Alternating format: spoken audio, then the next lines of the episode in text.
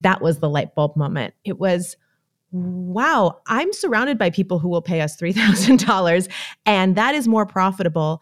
And we had just let our employees go and steve and i said let's go all in i'm not kidding when i say like overnight we completely changed our website and i called back i had a bunch of outstanding proposals and i actually just called them all up and i said hey you know that big project that you're still thinking on consider that moot we are no longer doing that but i can do basically the same project for you for 3000 or if it's it was bigger i said 2 days of 5000 and i closed all of those on the spot and that was the beginning of it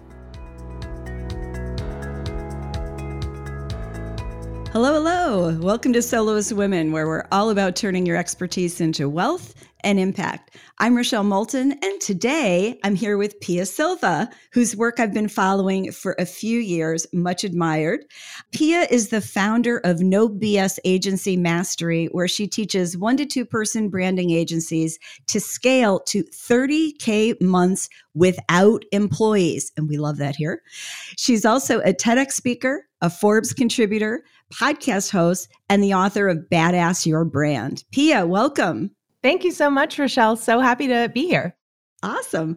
Well, one of the reasons that I'm excited to talk to you is that you've made productized services work so well in a niche that's littered with people working lots of stressful hours and, frankly, not pulling in nearly as much as they could in revenue. So let's start with what made you decide to first start your business, which, if I understand correctly, was initially a brand agency that you founded with your husband. Is that right?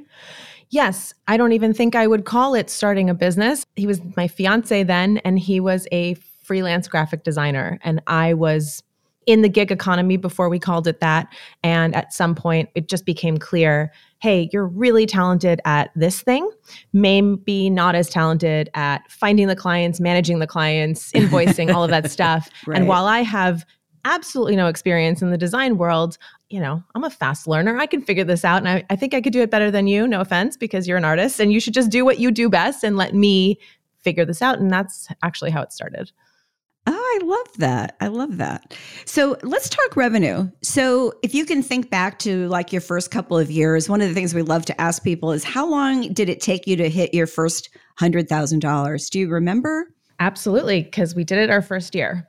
Um, we did. But you have to remember, we are two people who were working not just full time, probably seven days a week, living in the middle of New York City in one of the most expensive neighborhoods. So, eking out 100K, I don't know if we could have survived making less, yeah. frankly. Yeah, New York is yeah. a challenge. So, how painful was it then? I mean, does do you remember that as being sort of a painful process to get that thing going? Yeah, absolutely. Well, I had like I said before, I had no idea context or idea what I was doing. So the first month and a half, it was just Craigslist. It was literally just me refreshing Craigslist and applying to every gig I could find. Uh, ah. one of the gigs I found, the woman that we did this job for invited me to her BNI group. I did not know this idea of networking even existed. She was like, Oh, you should come to this thing I do. And I joined. I was like, This is the answer. And then I just networked my face off for uh, about a year and a half. And I, when I tell you, like, I went all in on this. It was every day, all day, meetings, events. I joined other groups too, and I built a network very quickly. So, you know, just between that, I mean, we were charging by the hour at that point. When we first started, we were charging $30 an hour. We charged her I remember, I mean, I love numbers, so I remember every number.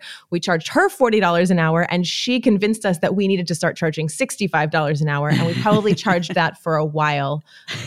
It's funny how hard it is psychologically sometimes to just make that shift when you're in hourly or even a, a flat price and making it higher. It's just oh some kind of resistance around that, right? Rochelle, I remember when I told my dad, who's an accountant, that we were making $65 an hour. And I was so proud. I was like, we're going to be rich. he was like, that's not a lot of money, Pia. $200 an hour, maybe. it's like $200 an hour. Like that will never happen. Pretty amazing. It is. I love the journey. So I remember either seeing or hearing about how the light bulb went off in your agency business that started you down the path of of the productized service you've created, the no BS agency idea and model. I mean, can you tell us the story? Like, how did you get to that place? Yeah, so it was uh it was two moments. The first moment was in 2013 with a business coach, and I was pushing to get these $30,000 clients. I had assessed our process and how much our overhead was and figured out that these projects we were doing, I needed to be charging about $30,000 for us to eke out a living, honestly, because we had two employees at the time. And I was, I had this big network, like people seemed to like me and trust me, but I could not get these to close. And so they were few and far between. And I said to this business coach, you know, I'm talking to all these people who want to work with us, but they just don't have the budget at all. And he said, well, what budget do they have? And I was like, I don't know, $3,000. And he said, Well, what could you do for $3,000? And I said, I mean, we could actually do a lot of stuff in a day. If they would just pay us for the day, I think Steve and I could act, Steve's like we could build a web this was right at the beginning of squarespace and we were using it we could probably build like a, a home page and maybe an interior page and an, a logo and a business card and i could kind of consult on the branding.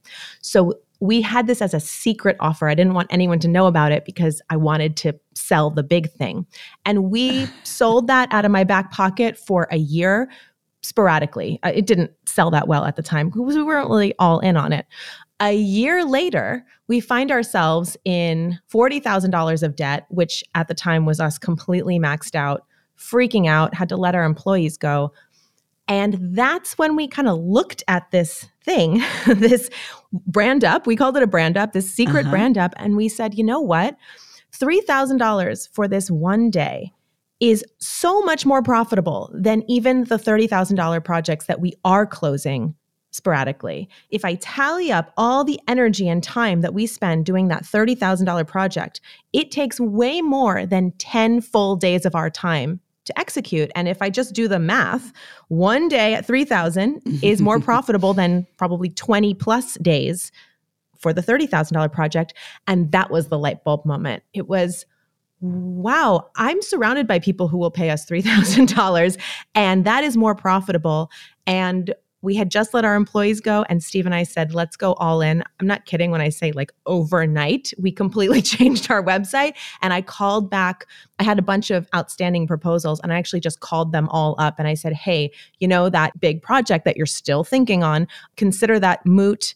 We are no longer doing that but i can do basically the same project for you for 3000 or if it's it was bigger i said 2 days of 5000 and i closed all of those on the spot and that was the beginning of it mic drop mm-hmm. mic drop but so i want to pull out a couple things you said here i mean the first thing is sort of the difference between revenue and profit mm-hmm. right because it's easy to like the 30000 feels like the big shiny thing that we should want to have and i love that the $3000 thing was secret Mm-hmm. until you until you figure that out it's and I, I hate to say it but it's almost like you had to have that that pile of debt and the pressure of of employees and having to let them go to be able to see you know, what was right there.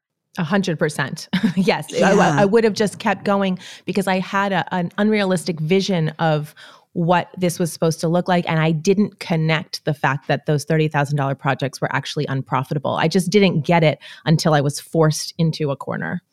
Yeah. Well, why would you? Right. I mean, you did what humans do. We look and go, well, 30,000 is better than 3,000. Right. Right. Yeah. But yeah, every dollar is not equal. Nope. right. So when you think about like the traditional agency model, especially with I think of graphic design where you're dealing with websites and and timelines and strict budgets. I mean, what challenges do you see people like graphic designers and brand strategists facing when they organize that way in more of an agency traditional either hourly rate or fee for service way? Mm well, how much time do we have, Rochelle? We're going to go through. It's it's every step of the process. I see a problem in now, starting from the very beginning. My experience of all of those pitches, it was a very defense place to come from. It was you, the prospect, have all the cards, you have all the power, and I'm here tap dancing and trying to convince you that I'm worthy of mm-hmm. you. I'm putting so much time and energy into talking to you and meeting with you and making decks and proposals and following up and all of this. And you just get to say yes or no or nothing at all. I mean, you get yeah. ghosted, right? Mm-hmm. Even when we did close on those, I mean, I, I was starting to use some of the strategies I use now to build the authority within the relationship. But I do think the free pitch it starts the relationship off on the wrong foot. You've just done a ton of free work. And so it's an unequal relationship. Whereas now, where we teach to actually pay for that first step, there's immediate respect and value of your time and your expertise. So that would be the first part. And then I think probably overall, there is this thing that I've noticed happens with creative projects that are stretched out over many months, where there's a lot of excitement and momentum in the beginning from both sides. And then it kind of dwindles and it kind of gets exhausting. And the client has different ideas that pop up or somebody says something and and there's lots of wrenches being thrown in because it's happening over time and that makes it take even longer. And by the end everyone just wants it to finish and there's punch lists and all of these things are what make it exhausting. It loses the fun and excitement of it because your creative work is getting often watered down by that mm-hmm. process, right? Either by yeah. the client or by the committee or by the client's friends and family. but whatever it is, the thing that you're doing this for, it doesn't usually look exactly like that at the end. And sometimes it looks quite different. And it's really upsetting when you do a project and you are so excited about it and you put all this energy t- into it and then it gets watered down by committee. And then the thing that goes out in the end, you're not even that excited to show on your website. So those yes. are just a couple off the top of my head. well, I, I'm struck by the length of the project. I mean, I think that's, I mean, we all know, right? The, the longer a project goes on, unless you're doing certain kinds of change work, the longer a creative project goes on, the more voices will get in the mix. What is that? The uh, camel is a horse designed by a committee. I've never heard that. oh, oh yeah, yeah, no. yeah. It's once you get the committee in there, it does not look like the horse you had intended from oh the beginning. God, that's funny. So obviously you have a solution to all this, Pia, but I'd like you to have you talk about how you advise these folks to get off that hamster wheel of, you know, attracting serving clients on projects that stretch out over over months versus days. Um, well, I think there's a lot of mindset shifts that have to happen in order to shrink a project. And and the way we position it is we shrink multi-month, three, six, 12 month projects down to a couple of day intensives. So right now, our company, most of our clients would be a two day intensive for $40,000. Mm-hmm. And a lot of people think the mindset is, well, I'm paying more for less right? I, I actually heard mm-hmm. that yesterday. Someone said, but but why would they pay more for less? And I said, they're not getting less, they're getting more. what they're getting is six months of their life back. What they're getting is actually the version of the work that they need not the version of the work that they watered down. What they're getting is the ability to get that brand out there to sell at a higher price point, to position them as an expert, to show their authority six months earlier. I mean, the longer it takes to do this kind of work, there's such an opportunity cost in not doing that. And, you know, they're getting their mental space back. I've hired a lot of service providers over the years too. And when it goes on forever, it's this thing that just takes up real estate in your brain wondering how it's going. I have to get on more meetings. You know, oh, now I got to give feedback. It it takes away from running your business. So I think the one of the biggest mindset shifts is shrinking it down does not mean delivering less value. In fact, it can mean and it should mean delivering more value. And just to be super clear, when I say $40,000 for a two day intensive, we are not doing the work in those two days. We are doing the work beforehand, completely, actually. The two days is the time where we present it to the client, we take them through a process of getting feedback and making revisions in real time such that at the end of the two days it's launched. But we have as much time as we need to do the best job possible. And that is always the goal. A couple things strike me there. One is the word that comes to mind is speed right? Clients do pay for speed. And what you're doing is, as you said, they get six months of their life back. And I would absolutely use that in my marketing if I were doing that. And I think then the other piece is that this $40,000, this is what you used to do for three to 5,000, correct? Technically, but I would say the projects definitely got bigger, but the value also got higher because we got more strategic, right? So we're better at it. I have more authority. So there's a lot of trust there. And I find that in creative work, you know, it's not just doing good work. There's a lot of people out there who do amazing work. There are students out there where if you look at their portfolio, it's beautiful. It's really not about the craft anymore. To me, it's an assumption. I assume that your work is good. What we need to layer on top in order to get this higher price point and this higher value is your own confidence in the work and how it relates to the goals of the client and being able to communicate that in a process that is so seamless that the client can relax into it, completely trust what you're saying and say yes. Because the whole intensive process is really reliant on the client trusting you implicitly and feeling really good about saying yes to the work. And I think also a lot of this, the stuff I was talking about earlier, where you kind of start in a defensive position or creatives get in this position all the time where it's like whatever the client wants oh you want me to change it? Oh you want to see this? You want to see that? All of a sudden yeah. the client is running the show and the client doesn't trust you because if the client says can i see it in blue? Can i see it bigger? Can i see it this? and you just keep going and going and going in their mind, they're thinking, well, have I exhausted all my options yet? Right? Like maybe there's another version I need to see. And that to me is a representation of not believing that the person doing the work actually knows what's best. And so we have to flip that relationship in order for the intensive to work. And I tell people in the sales process, if they ever question the, you know, the short the short time and um, oh well what if i don't have time to think about it and all of this i say listen people hire me because they want me to tell them what this is going to look like what this should look like to get them to their goals right i'm not here to be the hands to create the thing that you're imagining in your head i'm here to hear what you want this to do and i'll make that thing and it'll be freaking awesome. and that either repels them or they're like, yes, thank you. That's what I need. I don't know what this should look like. And those are the clients that I want. Yes. What struck me about that too is when I think about, let's say, Fortune 500 companies, I can't picture them saying yes to this only because there's so many voices that want to get heard and they love to carry things out over months and months and months. But if there were some, wouldn't that be awesome? Somebody yes. could say oh this would be amazing i can just bring you know the people from these three units like three other people into a room for two days plus whatever prep you have to do and we're done i mean it goes back to really knowing who your audience is and knowing the outcomes that you produce the transformational outcomes and the value to your audience Yes, that's so well said. And I would say in this particular space, so if you're doing like we we deliver entire brands, right? The website, the collateral, the brand, the messaging copy, all of it. That particular set of deliverables would be almost impossible to do in a corporate setting because there are so many people that need to sign off on it. However, I've been advising people on this concept for years, even before I focused on the small agencies.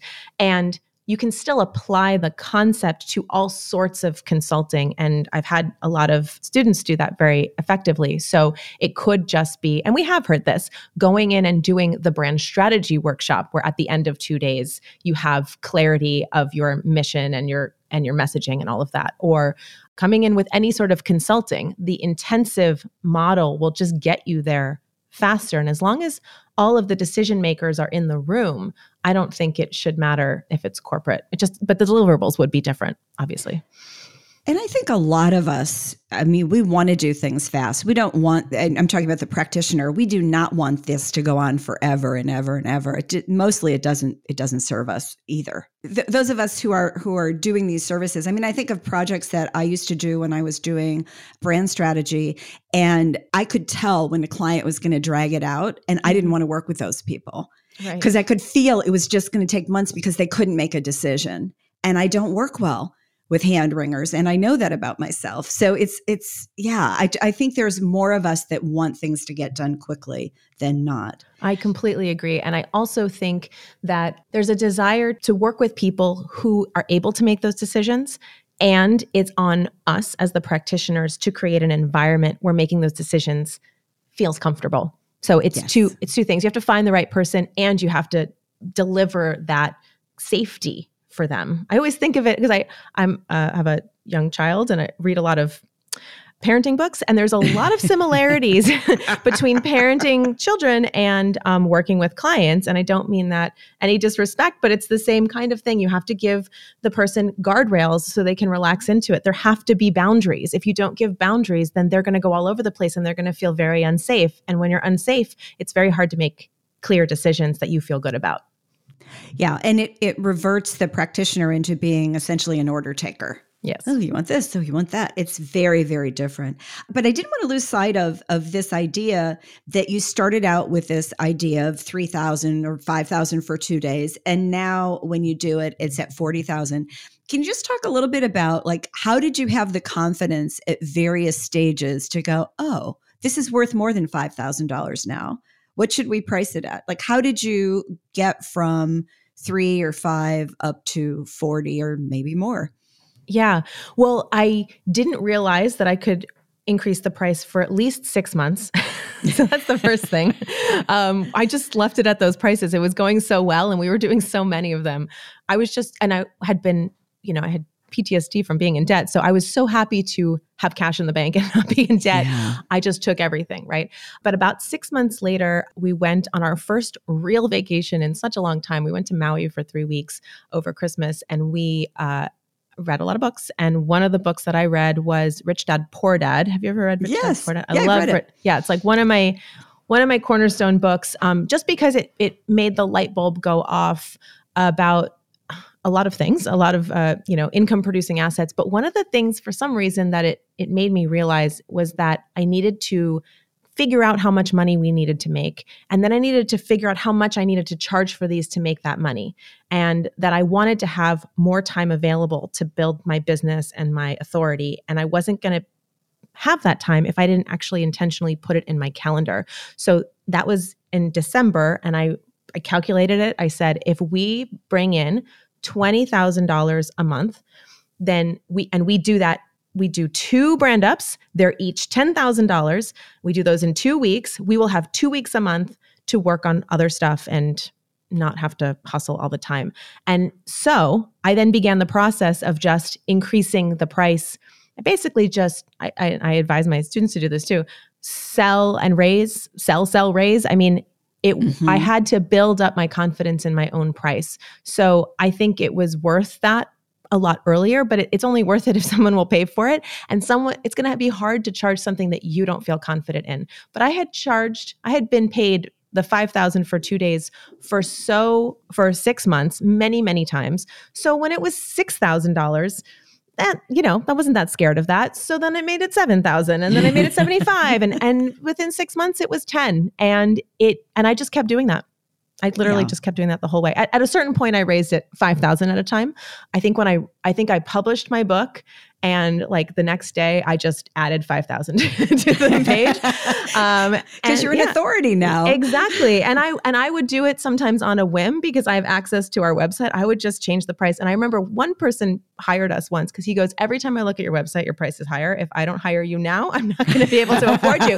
I said, "Good, you should pay me right now," and he did. Oh my goodness. I love that. I love that.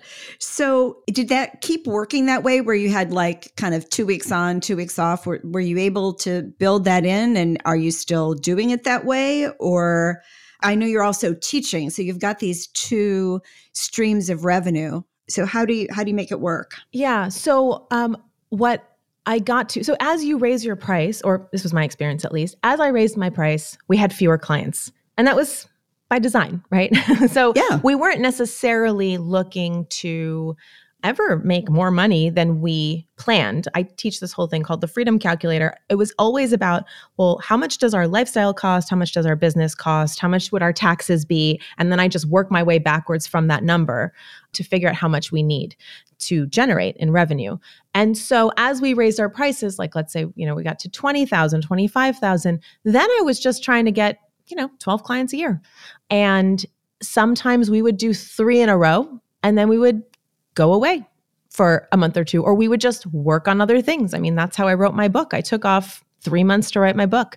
And what I did was I just would schedule the clients later. So there was one time in particular, this was actually very soon after that, when when we were charging about 10, uh, 15,000 each. I booked five in a row. No, we must have been charging 20. Okay, I booked five in a row. It was a hustle. I'm not going to lie. We did five in a row over five weeks.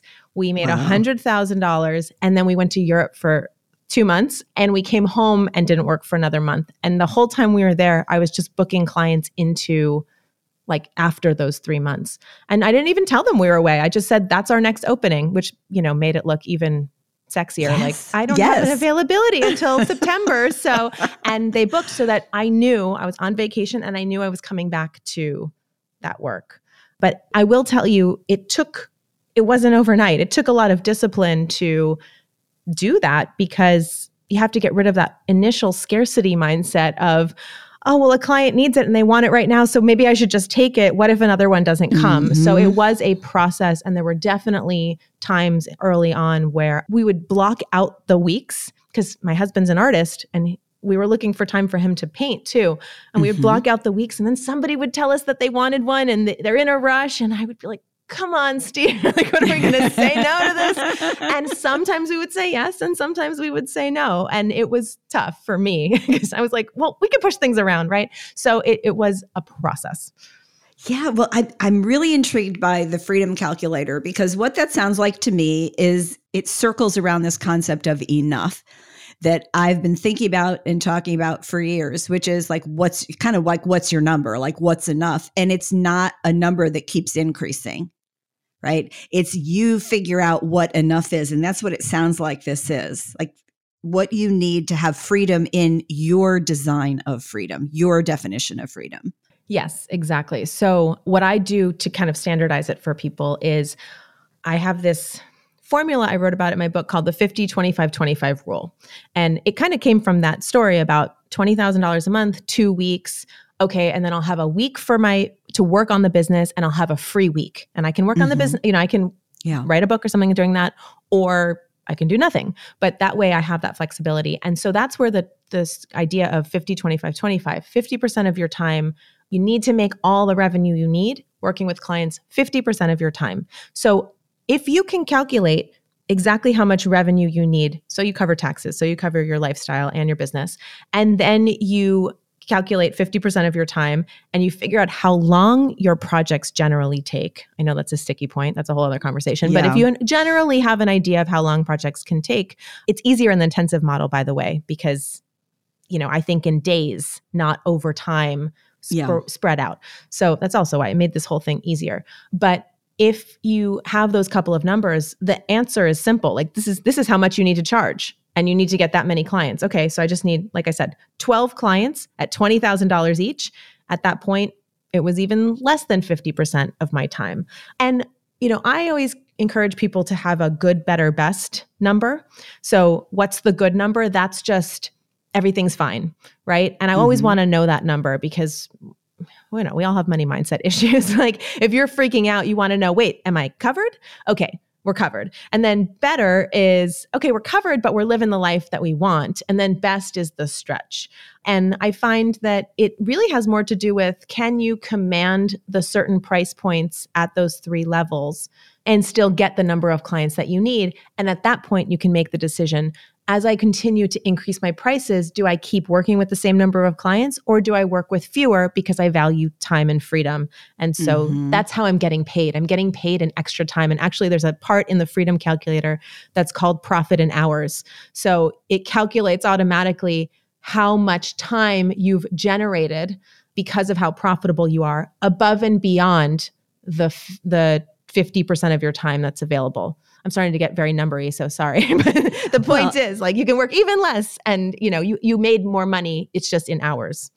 Well, and that's what you can do when you figure out how to package and or price your services, right? I mean, it's packaging it in a way that your audience sees it as valuable relative to the transformations you're creating for them right? And that so so it's kind of like you're doing both like you're figuring out all right what's my number? How much time do i have? And if if you do that and you're looking at the business you that you have and you're not there yet right? That's when you know you have to tighten up something or provide more value or maybe you're doing the value but your authority just isn't high enough. People aren't trusting you yet Yes, right. Yeah. Exactly. You can troubleshoot it because you now see what it how far you are from where you need to be to have this life. And there's so many places you can like threads you can pull on.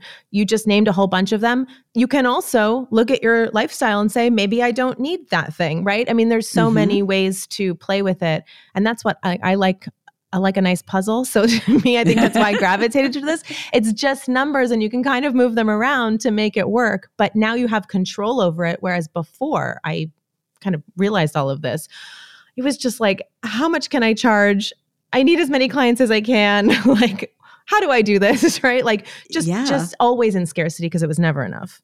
Yeah. And I, I, just love the story about taking off to Europe for a while and telling people, yeah, you, you'll be available uh, in a few months. That I mean, I want people to think about that. If you're not where you're at right now, think about that as not just the dream, but the achievable dream that you could get to.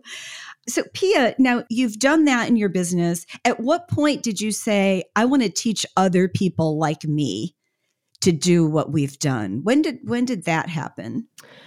Yeah, well, I think it was partially sparked also by that Rich Dad Poor Dad book because it, it, he talks about real estate, but it was really the idea of an income producing asset. And we went all around thinking about what this product was going to be.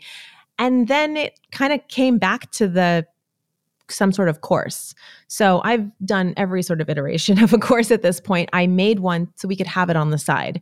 And of course, it like took over after years because it, I didn't realize until a good year into it that I had started a new business with this course. surprise. Um, yeah, surprise. I thought it was just, oh, this is just this, the lower tier of what we're selling because pe- for people who can't afford us, they can buy this course. Like that's not how it works. PSA to everyone. that's not how it works at all. But that was the impetus. And then after I wrote my book, I mean, it's called Badass Your Brand. It was supposed to be to get me clients from our our agency, and it did. And anyone who read my book and called me up in, interested in hiring us hired us. Like there was no sales process. If you read my book yeah. and you wanted to hire us, I didn't have to do anything for that, which was amazing. But the other thing that happened that was interesting that I was not expecting was how many small agencies just like ours read the book and said, okay, but how do you do that? how do yeah. you do this intensive? Like, because I don't cover it that much. I kind of breeze by it because that's not really what I was focusing on. And I got that message loud and clear in 2018 when I actually spoke at somebody else's conference in front of a bunch of agency owners. And a bunch of people were like, when are you going to teach that? And it took me almost two and a half years to realize it was actually, you know, during COVID, it was about like nine months into COVID. It was like, what is the thing that I have that nobody else has? And it all kind of came together. And I mean, I I deleted 10,000 people off my list. I like went all in on this brand wow. and it was a big bet. I just realized listen, there are enough people out there and I think this would really help them and it's something that I it's like in my bones, like I've done it. I feel you know, I I know how to do this thing and I feel like nobody else has it. Not that nobody else has, of course, like productizing your services or selling strategy, but kind of just our whole model. I feel like I really made something and because I made it obviously pulling from lessons and books and eh, I mean tons of coaches and consultants, all the little pieces, but I felt like I made it myself. I didn't like mm-hmm. do it from someone else. So it it felt like something that I had to create to teach other people.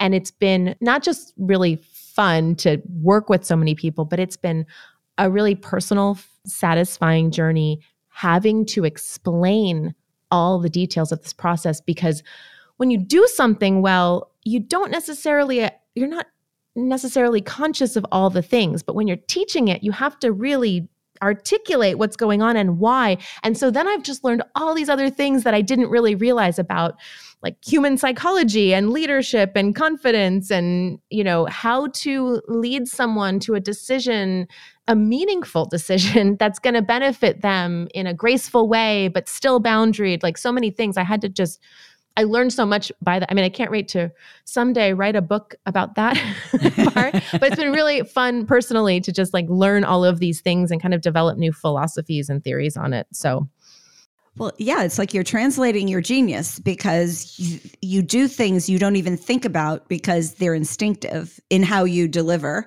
right? And then you have to figure out a way to explain that to somebody who doesn't have that particular innate genius. I mean, yes. the translation is is the piece. But I have to go back to what you said that you deleted 10,000 people off your mailing list. I felt like I heard a collective gasp to anybody who was listening to this. And I just I love that. I mean, that's staking a claim, right? To where you want to go to the revolution that you've created on this no BS agency model. I mean, you were all in. I was all in. I, I had a vision and I just felt like I cannot dip my toe in this. I need to go go big or go home. And this is something that I have uh, advised so many people on. And I just felt like this is not going to get where I want it to go as quickly. I'm ever the impatient entrepreneur. I want this to go, it's never fast enough, right? So it's mm-hmm. definitely not going to go as fast as I want if I'm you know, uh, toeing the line and the messaging is confusing and I'm not being super specific. Um, it's just going to take so much longer and it's going to be so much harder. And so, yeah, I had to make that decision and it, it was scary, but in, like very soon after when I, I off, made the offer and launched it, it, it was clear because every decision I made after that, messaging, emails, you know, all my posts and social media and all the things, it was so easy because it, the mess it was yes. just so clear who I was talking to and it was so clear what I was telling them and I didn't have to mince words and I didn't have to you know be worried about saying something so specific that I would turn somebody off it was like no be specific and I, I immediately got the feedback like whoa it's like you're reading my mind um, yes. um, so yeah it was really powerful scary but it was powerful Well, so now are you still doing the other work or has your business really totally morphed into this teaching coaching? Yeah, so I I have taken a select group of clients over the years since I started this, uh, but it's not my focus, and I don't market it anymore. So it's really mm-hmm. people who just have you know referrals that have come to me, or, or once in a while somebody that reads our book. But I actually don't. I try not to do. I I do like one or two a year to stay fresh. yeah. um, but I but I generally don't want to because this community and this program, like I give it my all. And even like I just said, you know, all of this exploration of how all of this works and explaining it, I'm going through now already. It's only, it's only been three years. The second iteration of that, where now that I've made all these lessons, I actually brought a learning designer on to dissect mm-hmm. the whole mm-hmm. thing and cut it up and put it back together and refilm things so that it's even tighter and like even clearer like the second round time around. So you know it's just a lot of it's there's always there's always things to do to make it better and and that's got to be my focus I love the focus though. I see it. I see it in your website. I see it on your podcast, the names of the episodes, the way you describe it. It's very clear who your audience is and what your voice is. Thank you. So I love that. And if, if anybody's looking for some of this information, you are going to want to listen to her podcast, among other things. So just one last question, Pia. If you could go back to who you were when you started your business, even though you weren't sure you were starting your business, what's the one thing that you would advise her to do? Oh man, I I wish I'd gotten a business coach immediately. I just I also didn't even know if that was a I didn't know that was a thing then. I didn't know networking was a thing. I didn't know business coaches were a thing. I mean it's really in the dark here. Absolutely. Like I failed my way into so many things and I, I could have gotten so much farther, so much faster. If I think back, I probably got my first business coach like maybe a year and a half, two years in.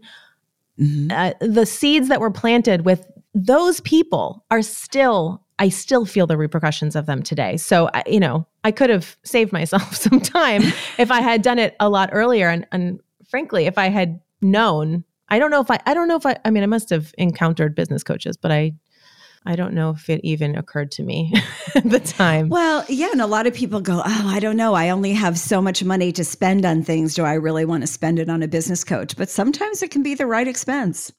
I will say it is not any business coach, right? Like true, true, very careful. True. And that's a challenge when you're first starting because it's hard. You don't know what you don't know. So you don't know how to be discerning about who you should work with.